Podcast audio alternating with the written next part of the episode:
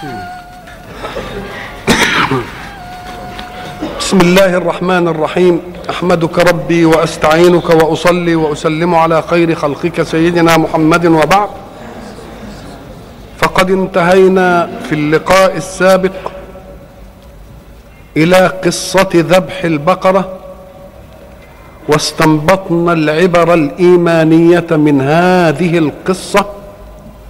وقلنا إن القصص القراني لم يجئ لقتل الوقت ولا للإعلام بالتاريخ وإنما جاء تثبيتا لفؤاده صلى الله عليه وسلم ولأفئدة المؤمنين جميعا وليعطينا في كل في كل قصة لقطات إيمانية نستطيع أن نجعل منها اسسا سليمة لحركة حياتنا. وبعد ذلك حينما عرض الحق القصة والعلة في القصة قال مخاطبا لبني إسرائيل ثم قست قلوبكم من بعد ذلك. القسوة هي الغلظة والجفاف وعدم اللين والرقة. وكان المفروض بعد الآيات التي تقدمت والتي يبدأها الله دائما بوإذ كان المفروض بعد ذلك أن تلين قلوب بني إسرائيل. وان تتطامن لهذا الخالق الذي أنعم هذه النعم المتعددة. وأن تعرف بقوله كذلك يحيي الله الموتى أن المرجع إليه. فهم إن خلقوا وأنعم عليهم لن يسترد الله منهم الخلق ولن يسترد منهم النعمة. ولكن الخوف كل الخوف من عاقبة ما يؤولون إليه في الآخرة. فإن تشككوا في الإحياء بعد الموت ليحاسبوا فقد ضرب الله لهم ذلك المثل فقلنا اضربوه ببعضها. وبعد ذلك يحكي الله عنهم ثم قست قلوبهم. القلب هو موطن الرقة. وموطن الرحمة وموطن العطف.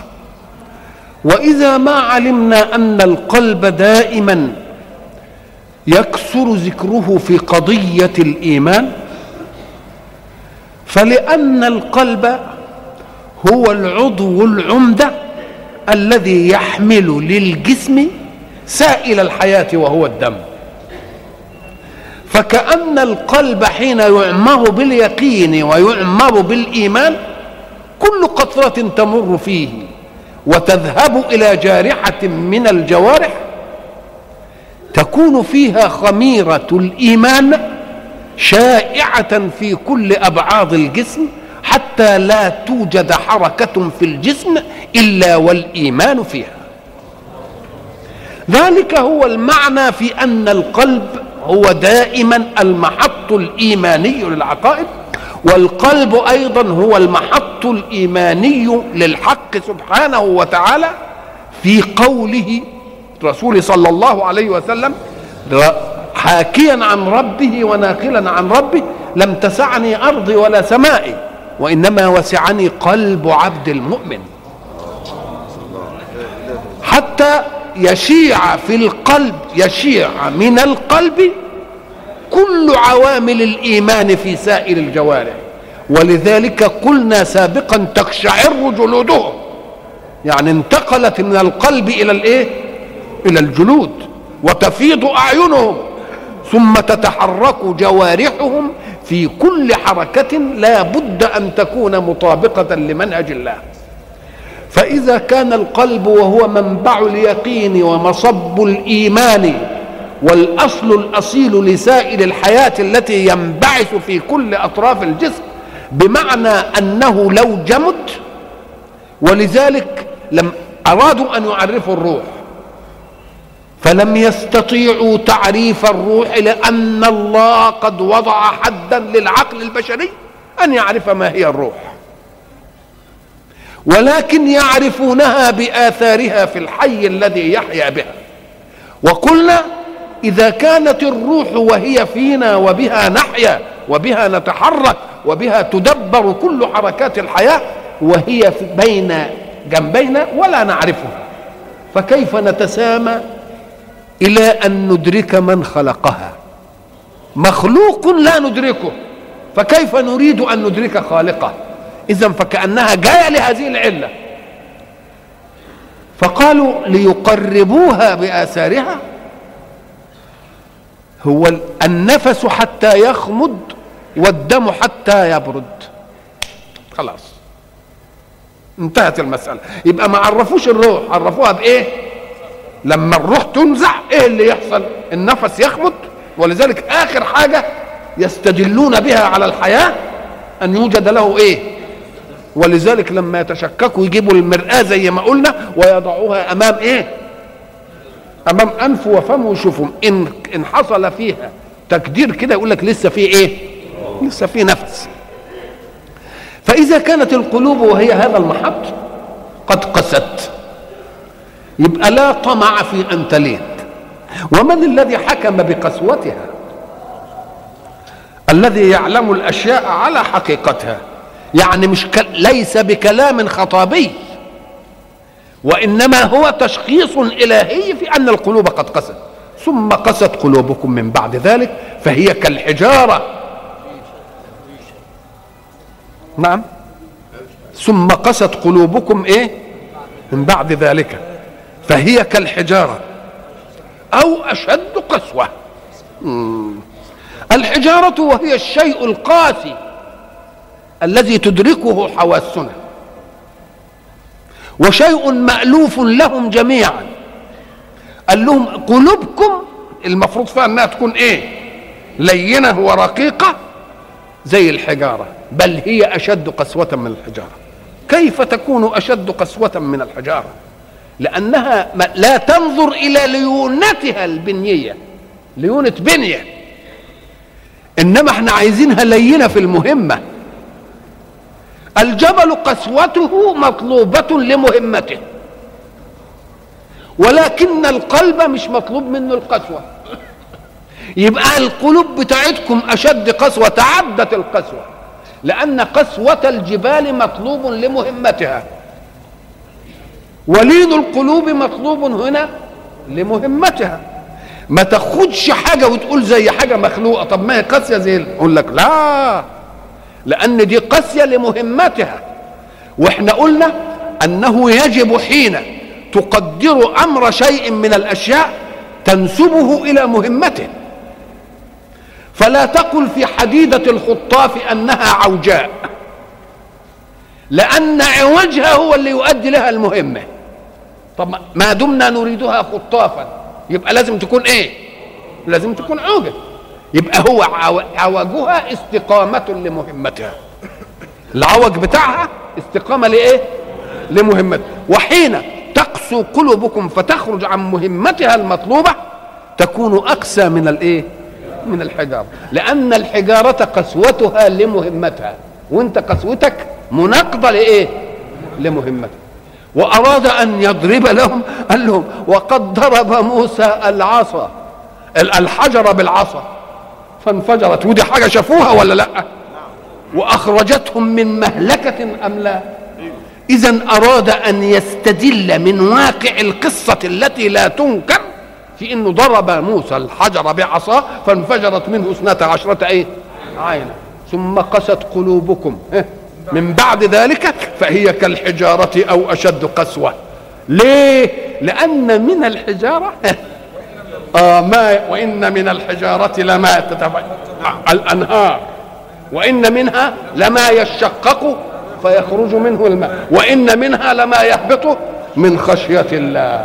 الله! يبقى اذا الحجارة تبقى أنتوا اقسى لأن ما حصلش حاجة من دي منكم أنتم ابدا. يبقى اذا ثم قست قلوبكم من بعد ذلك النعم دي كلها والتودد إليكم بالفضل. وبالرحمة وبالتستر وبالتوبة وبالمغفرة كل ذلك كان من المفروض أن تلين قلوبكم لذكر الله. ولكن مع ذلك قست قلوبكم. ثم ضرب لهم مثلا بما يتراءى لهم وهو الحجارة في قسوتها وبعد ذلك صعد المسألة. قال لا الحجارة قاسية لمهمتها ولكن قلبكم قاس لنقيض مهمته. وعلى كل فمن الحجارة ما يحدث منه كذا وثلاث أشياء. تتفجر أنهار يشقق فيخرج منه الإيه؟ الماء. إيه الفرق بين تفجر الأنهار والتشقق عشان يخرج منه الإيه؟ الحجر يشق كده وبعدين يطلع منه الماء نقوم إحنا ناخده. فأنت تذهب إلى الماء من شق الحجر. لكن يتفجر منها الأنهار الماء يذهب إليك حيثما كنت. يبقى ده عطاء متعدي لك وأنت في أي مكان. وده عطاء أنت تجيله. وده عطاء أنت تجيله. ودي حدثت لكم ولا ما حدثتش؟ أيوه. حدثت. وانفجرت اثنتا عشرة عينا. طيب. وإن منها لما يهبط من خشية الله. في مسألة حين دك الجبل ولا لا؟ آه وخر موسى إيه؟ صاعقة. اذا المسألة أنا لا أقولها كلام خطابي ولكنه كلام نؤيده الإيه؟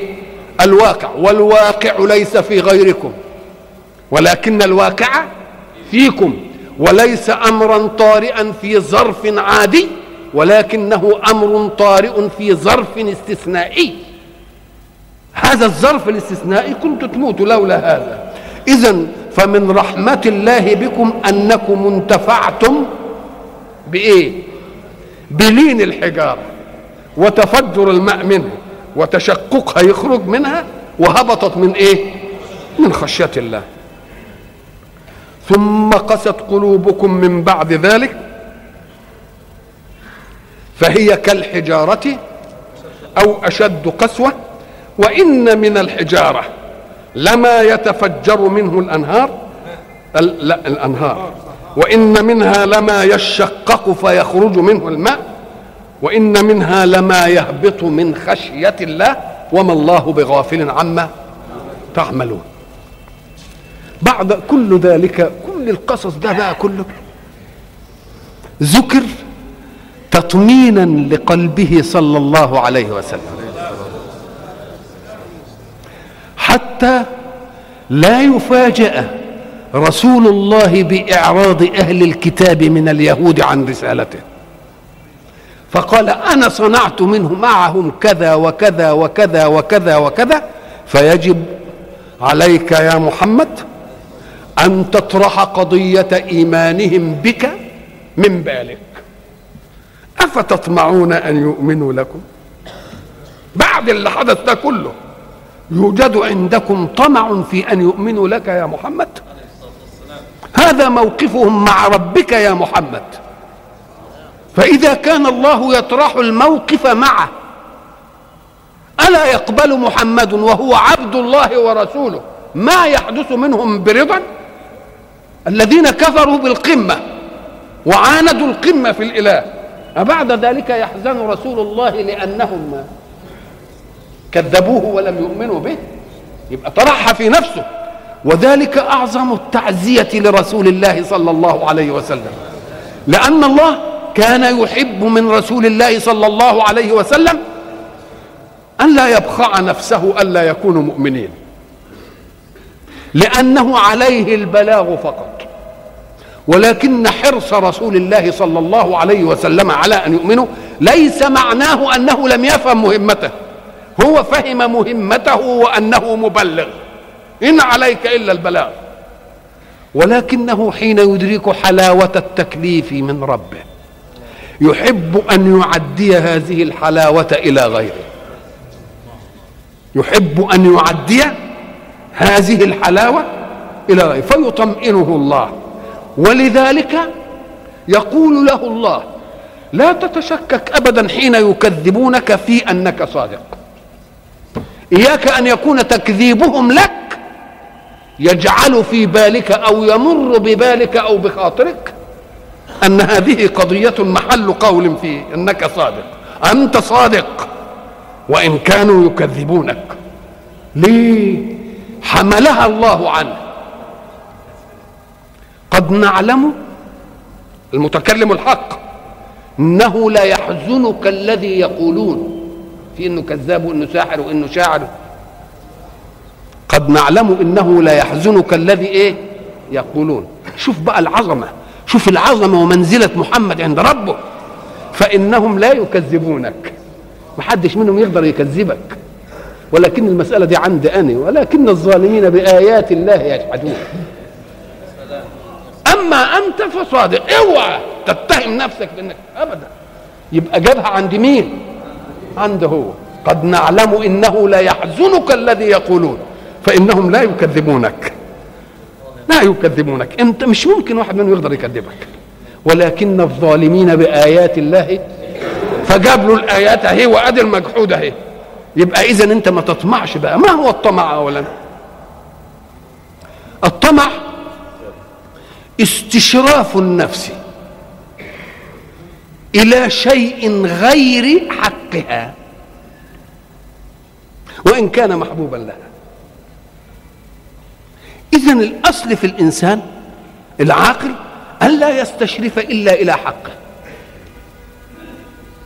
حين لا يستشرف الإنسان إلا إلى حقه إن أراد شيئا واسعا يضخم حقه. ما يضخمش اللي هو عايزه لا. يضخم ويعمله حق زي ما قلنا اللي عايز يرفع حياته ويعيش مطرف ويعيش يعمل إيه؟ يوسع حركة حياته. ما يترفش وحركة حياته هي هي. نقول له لا إن حبيت توسع في حرك في في طرفك لازم توسع في إيه؟ حركة حياتك. إذا قبل أن تأخذ مظاهر الطرف في بالك لتحقق اعمل إيه؟ ضاعف حركة حياتك ليتحقق لك. ليه؟ لأنك لو أترفت بزائد عن حركة حياتك فستقلب ميزان الحركة في الأرض. لأنك ستأخذها من متحرك. ما هتجيبها منين؟ هتجيبها أنت عايز تدي حياتك طرف ودخلك لا يكفي هذا الطرف. تبقى ماذا تصنع؟ تبقى لازم هتتعدى على حق متحرك. يبقى المتحرك تاخد منه تنقصه. تسرق ترتشي تقتلس تعمل أي حاجة. مش كده اللي بقى لكن إن أردت إن كنت عندك طمع يبقى اسمه الطمع الإيه؟ طمع مقنن. اطمع زي ما أنت عايز. لكن قبل أن تطمع اعمل إيه؟ اعمل لك حق فيما تحبه. إنما تطمع في بدون حق يبقى ده هو إيه اللي بيفسد حركة الايه حركة الحياة كلها وكل واحد. ولكن الإنسان حين يريد أن يعيش متوازنا زي ما كما قلنا لا يأخذ دمه من عرق غيره. ما يأخذش دمه من عرق غيره. ليه؟ قال لك لأن الإنسان في الأرض مدني وعايش مع جماعة المسألة مش العافي بعافيته. لو كنا إحنا وبعضنا مع بعضنا بس كانت المسألة تبقى كويسة. إنما أصل في قيوم. بس. في قيوم. لا تخفى عليه إيه؟ ويغار على حركة المتحرك في الأرض. ويحمي ثمار الحركة في الأرض. وما دام قيوم بقى وقاعد كده ولذلك أنا قلت افطنوا جيدا إلى أنه بيقول إيه أنا لا تأخذني سنة ولا نوم. زي ما قلنا بيقول لك نام يا عبدي أنت لأن ربك حرسك ولا بينامش. إيش نام أنت. نام ملء جفونك لأن لك رب لا ينام. الله في ضمان أكثر من كده عشان صيانة حركة حياتك؟ اذا فالحق يريد أن تصان حركة الحياة في الأرض. ليه؟ لأنه يريد أن يربب الحركة. ليه؟ لأن إذا وجد إنسان متحرك والحركة لها ثمرة ثم يأتي غير متحرك ليأخذ من الثمرة. الذي اعتاد أن يعيش بدون حركة يصعب عليه فيما بعد أن يتحرك. خلاص ألفها ما هو خد بقى بلطجي انتهت المسألة. هذه ماذا تصنع في الكون؟ عطلت متحركا عن الحركة. يبقى في واحد متعطل ولا لأ؟ ولذلك لما لما نظروا في عملية الاقتصاد قال لك هب أن مثلا آه، جماعة عندهم بطالة. ما فيش عمل يستغرق العاملين. قاموا قالوا إن بتاع الاقتصاد ده كنز؟ قال لك اعمل حركة في البطالة دي. اعمل مشروعات ولو تبقى تهدها قول احفر طرق احفر مش عارف وبعدين إيه؟ اهدمها. الله علشان تعمل عمالة. عشان تعمل إيه؟ عمالة. ليه؟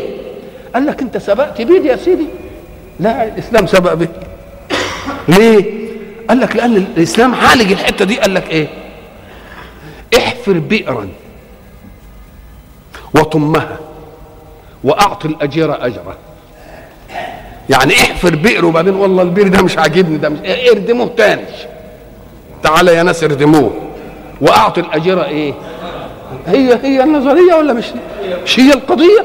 آه اعمل مشروعات وقول لا بقى دي مش نافعة. اعمل دي ما مش آه. ليه؟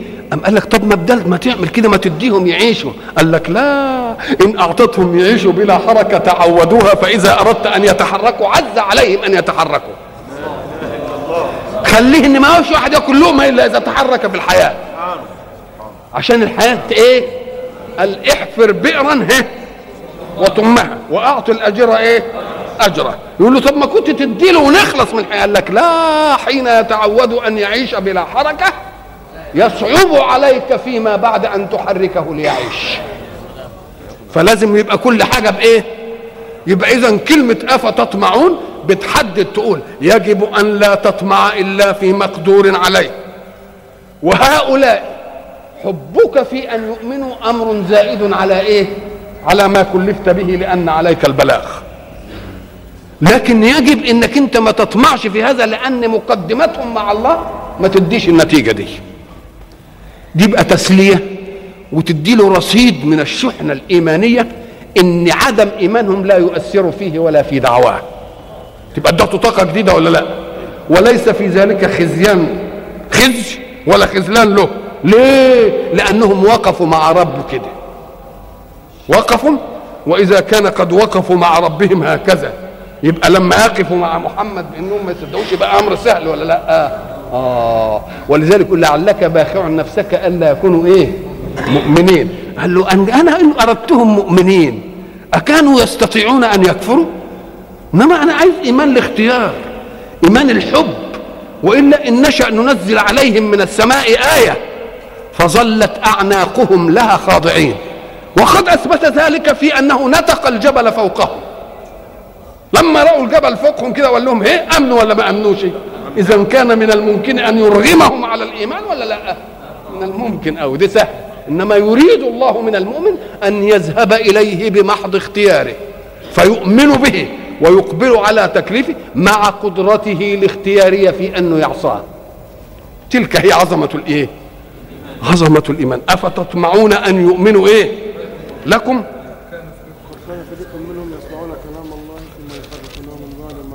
وقد كان فريق منهم يسمعون كلام الله. شوف الأمانة والدقة مش كلهم. علشان برضه يعمل إيه؟ نظرية صيانة الاحتمال. يسمعون اللي اللي عرفوه قالوه بدليل إن الجماعة الذين كانوا من أهل الكتاب وعرفوا صفاته صلى الله عليه وسلم وأمنوا به ولا لأ؟ لو كان يجي بالحكم عام كده كانوا دول ماذا يقول هؤلاء؟ لو أن الحكم عام قال لك لا فريق. يسمعون كلام الله فيه فريق سمع كلام الله ثم لم يحرفه فلما جاء الإسلام قال لا هذه الصفات تمام. كما وردت. ولذلك يجب إيه؟ أنهم فقوله إيه؟ وقد كان فريق منهم دي اسمها صيانة إيه؟ الاحتمال. يسمعون كلام الله. ها؟ ثم يحرفونه من بعد ما عقلوه. من بعد إيه؟ ما عقلوه. وهم إيه؟ وهم يعلمون. شوف المسألة المعصية المركبة. بقى سمعوه. أدي واحدة. وعقلوا خلاص كده؟ ويعلمون العقوبة على ذلك. شوف اللجاجة في الباطل قد إيه؟ يبقى سمعوا وعقلوا يعني لو كانوا سمعوا حاجة ما تدخلش العقل. زي إيه مثلا؟ قال لك في أشياء مسألة يعني في في نعتهم في التوراة. لأننا قلنا إن الله يقول يعرفونه كما يعرفون أبناءهم. مش كده؟ فلما جاءهم ما عرفوا كفروا به. طيب مثلا في في نعته في التوراة أنه يجيء الرسول المت... مت... رسول متوسط الطول أبيض. دي نص العبارة. يوم يحرفوها يقولوا إيه؟ متوسط الطول دي يقول لك إيه؟ قصير وأسمر. يعني عملوها كده بال أدي معنى الإيه؟ معنى التحريف. وزي ما قلنا في معنى التحريف أيضا زي ما شرحنا بعضها في إيه في راعنا مش كده؟ والسلام عليكم. مش دي كلها تحريفات؟ يا ريت المسألة بس تحريف. ده بقوا يكتمهم كمان. وبقوا يجيبوا من عندهم ويحطوا في الله إذا فالآية هنا بتقول ده يسمعون كلام الله ثم يحرفونه إيه من بعد ما عقلوه وهم يعلمون وإذا لقوا الذين آمنوا. آه هنا شغلة النفاق منهم بقى. كانوا في القصة الأولى في في البقرة حينما قسم الله الناس ثلاثة أصناف. الصنف الأول هم المؤمنون الصنف الثاني هم الكافرون. وقلنا إن المؤمن خلاص انتهى انسجم مع نفسه خلاص. وإن لم ينسجم مع الكون المؤمن انسجم مع نفسه ومع الكون والكافر انسجم مع نفسه ولم ينسجم مع الايه مع الكون. لأنه ساعة ما كفر بالله هو مش مؤمن به من قلبه. فما خلاش لسانه يخالف إيه؟ يبقى انسجم مع نفسه ولا لا؟ ملوش حالتين. لكن ما انسجمش مع مين؟ مع الكون اللي هيعيش دي ومش هينسجم مع الكون الثاني اللي هيجي.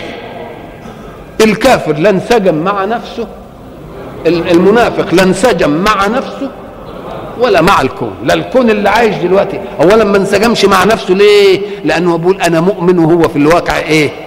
مش مؤمن. يبقى حتى نفسه ممزقة. ملكاته متباعدة. ملكاته مت... مش مرتاح حتى في نفسه. يعني الملكات نفسها تعبانة. وما انسجمش مع الإيه؟ مع الكون لأنه ملعون. الشيء يطيعه ويسبه ويلعنه. مش كده قلنا؟ ومش هينسجم في الآخرة كمان. يبقى يبقى مصيبة. ولذلك قال في الدرك الأسفل من الإيه؟ آه فيه بقى درك سافل ودرك إيه؟ ودرك إيه؟ أسفل. على الأول. وإذا لقوا الذين آمنوا هناك. وإذا لقوا الذين آمنوا قالوا آمنا. وإذا خلوا إلى شياطينهم قالوا إنا معكم. فالدور لليهود كان هناك. المنافقين من غير اليهود. والشياطين بتاعهم الايه؟ اليهود. لكن هنا الدور من مين؟ لما شافوا المسألة بقى اتسعت كده أم بقى النفاق من إيه؟ النفاق من اليهود. وإذا لقوا الذين آمنوا قالوا آمنا وهل الإيمان قول؟ مم. الإيمان مش قول. الإيمان يقين قلبي. يقين؟ إنما القول دي استدلال على الإيمان. استدلال؟ علشان نعرف إنه إيمان صح يبقى السلوك بقى على مقتضى الإيه؟ على مقتضى الإيه؟ الإيمان. اذا فقد يوجد إنسان قد يسلك سبيل المسلمين ويسلكها نفاق. ولذلك كان في صلاة الجماعة المنافقين هم أول الناس في الصفوف. ليه؟ لأنه عايز يستر ال. وإذا لقوا الذين آمنوا قالوا آمنا. هتيجي آية تانية؟ تقول وإذا لقوا الذي وإذا لقوكم قالوا آمنا. وإذا خلوا عضوا عليكم الأنامل من الغيظ. شوف الأخلاق الأول دي بيقولوا إيه؟ آمنا. وإذا لقوا الذين آمنوا قالوا إيه؟ وإذا خلا بعضهم إلى بعض قالوا أتحدثونهم بما فتح الله عليكم؟ دي صورة. وفي آية تانية بقى هتيجي. وإذا لقوكم قالوا إيه؟ أمنا. وإذا خلوا عضوا عليكم الأنامل من الإيه؟ وفي آية ثالثة تقول وإذا جاءوكم قالوا آمنا وهم قد دخلوا ب... قد دخلوا بالكفر وهم قد خرجوا به. الله يبقى كم حالة لهم؟ ثلاث حالات. وإذا لقوا الذين آمنوا قالوا آمنا وإذا خلا بعضهم إلى بعض قالوا أتحدثونهم بما فتح الله عليكم؟ آه فكأن بعض الذين قلنا إنهم كانوا يراودون أنفسهم بالإيمان حينما جاء رسول الله ورأوا ورأوا نعته في التوراة مطابقا لواقعه بقوا يروحوا يقولوا للمؤمنين النبي نبيكم الذي آمنا به موجود عندنا في التوراة في صفة كيت وكيت وكيت. فالجماعة اللي هم بقى يعني في الكفر أشداء يقولوا أتحدثونهم بما فتح الله إيه؟ عليكم. ليحاجوكم به. عند ربكم يقولوا إحنا قلنا إزاي؟ شوف الغباء بقى في اعرض الغباء كده. أتحدثونهم بما فتح الله إيه؟ عليه فكأنهم علموا أن نعت النبي ووجوده في التوراة من باب الفتح من الله. لا إله إلا الله. شوف إزاي. إن كنت كذوبا فكن ذكورا. ما تقولش فتح الله عليكم بقى. ما دام اعتبرت أن نعت الرسول صلى الله عليه وسلم وذكره في التوراة ومعرفة الناس به فتح من الله. تقوم تقول أتحدثونهم بما فتح الله عليكم كان يقول بما تعرفون بما تعملون إنما كيف تسميه فتحا ثم تعيب على ناشر هذا الفتح إلى الغيب؟ أهي من انطماس البصيرة ولا لا؟ طيب كلمة ليح طب شوفوا برضو كمان عشان تعرف إن الكافر والمنافق واللي مش عارف إيه أغبى خلق الله. غبي يقول لي يحاجوكم به عند ربكم. ما دام عارف انك لك رب وهنقف نحقق ونقيم حجج ومش عارف اما الخيبة إيه الخيبة دي؟ طب يا ريتك مش عارف دي الله. ليحاجوكم به. يعني لتكون حجتهم عليكم قوية. عند مين؟ عند ربكم. ما قالش حتى عند ربهم. يعني لو كان قالوا كده عند ربهم كانت تبقى مبلوعه الله عند رب تبقى شوف الغباء بقى. كم كم ناحيه من نواحي الغباء. يبقى بما فتح الله وما دمت تعتقد أن ذلك من فتح الله. فكيف يغضبك أن يشاع فتح الله على الناس؟ وكيف تعتبره فتحا إلا أن كان يفتح لك باب الخير والبركة؟ وإذا قلت ليحاجوكم به عند معنى حاجة يعني ده الحجة وده قال إيه؟ حجه آه آه آه أو كالذي ألم تر إلى الذي حاج إبراهيم في إيه حاجة يعني ده يقول حجة وده يقول إيه؟ إن الله يأتي بالشمس قال له فأتي بها من الإيه؟ إن الله كذا كل واحد يجيب إيه؟ معنى المحاجة أن يدلي كل فريق من المتناظرين بحجته. طب ما دام يحاجوكم عند ربكم وفاهمين إن القضية لن تمر بسلام ولن تمر بسهولة. وهو ربكم وربه. وسينصف المظلوم من الايه من الظالم وسينصف المحق من المبطل. ما دام عارفين هذا يبقى يبقى أنتوا عارفين مصلحة نفسكم؟ يبقى مش عارفين مصلحة إيه؟ من ثلاث حاجات. الفتح والمحاجة عند مين؟ عند مطلق رب. وعند ربكم إيه؟ آه يحاجوكم به عند ربكم.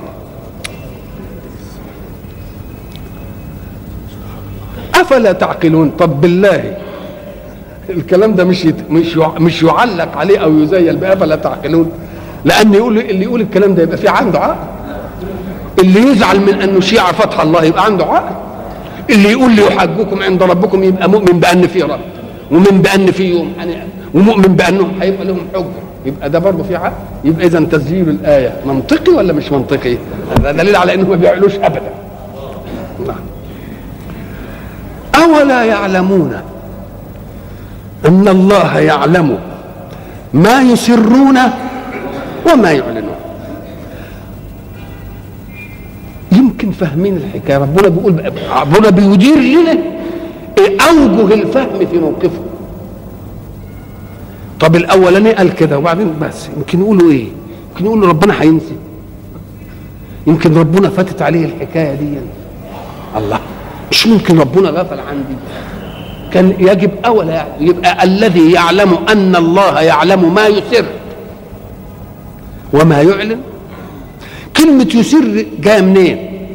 أما القول إذا خلى بعضهم إلى بعض قالوا أتحدثونهم بما فتح الله عليكم؟ ده قول. مش كده علنا ده ولا لا؟ إنما عضوا عليكم الأنامل من الغيظ. ده دليل على أنه انفعال حركي ما فيش فيه كلام. وانفعال حركي له دافع وجداني ولا لا؟ يبقى ده عايز بقى إيه أشعة ال- أشعة ربانية بقى تطلع الإيه؟ إيه ما هو السر وما هو العلم؟ الأمر العلم هو الذي يخرج منك إلى من عنده آلة السماع ليسمع أو الأمر يخرج منك إلى من عنده آلة الرؤيا ليرى فإن كان حركة بلا صوت يبقى عمدتها مين؟ العين وإن كان بصوت يبقى عمدته إيه؟ دي الوسائل الإدراكية الأصيلة يعني. طيب. يعلم ما تسرون وما تعلنون. طب بالله مش كان اصول يعني يقول يعلم ما إيه؟ يعلم ما تعلنون؟ إيه؟ وما تسرون. إنما إذا كان يعلم ما نسر يبقى مش هيعلم ما نعلن؟ ها؟ يعلم إنما شوف الدقة بقى الأدائية. اللي بيتكلم من؟ الذي يتكلم الله. لأننا نعلم أن الله غيب. أن الله إيه؟ مستور عن حواسنا وعن إدراكاتنا. فلعله لو قال يسرون لأنه غيب يعلم المداري.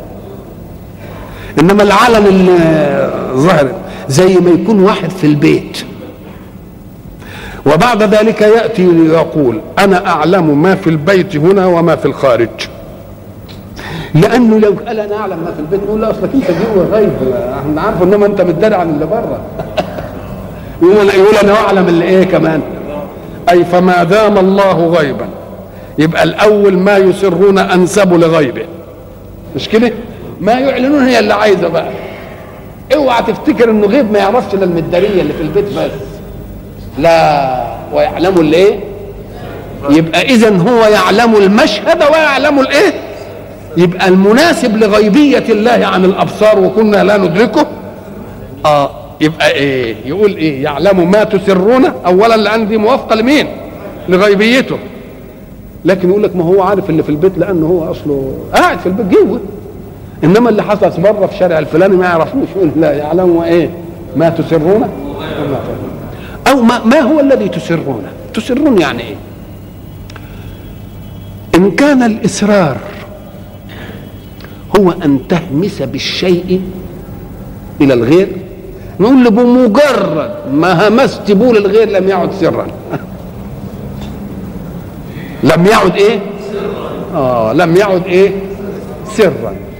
يبقى السر اللي هتحوشه ما إيه؟ ما يطلعش. طب يجي هناك في آية تانية برضه يقول يعلم السر وأخفى. طب إحنا عرفنا فيه علن وفيه إيه؟ وفيه إيه؟ سر وفيه أخفى من السر. طب إيه أخفى من السر؟ أم قال لك ده يعلم أنك ستقوله أو يمر بخاطرك قبل أن يمر بخاطرك.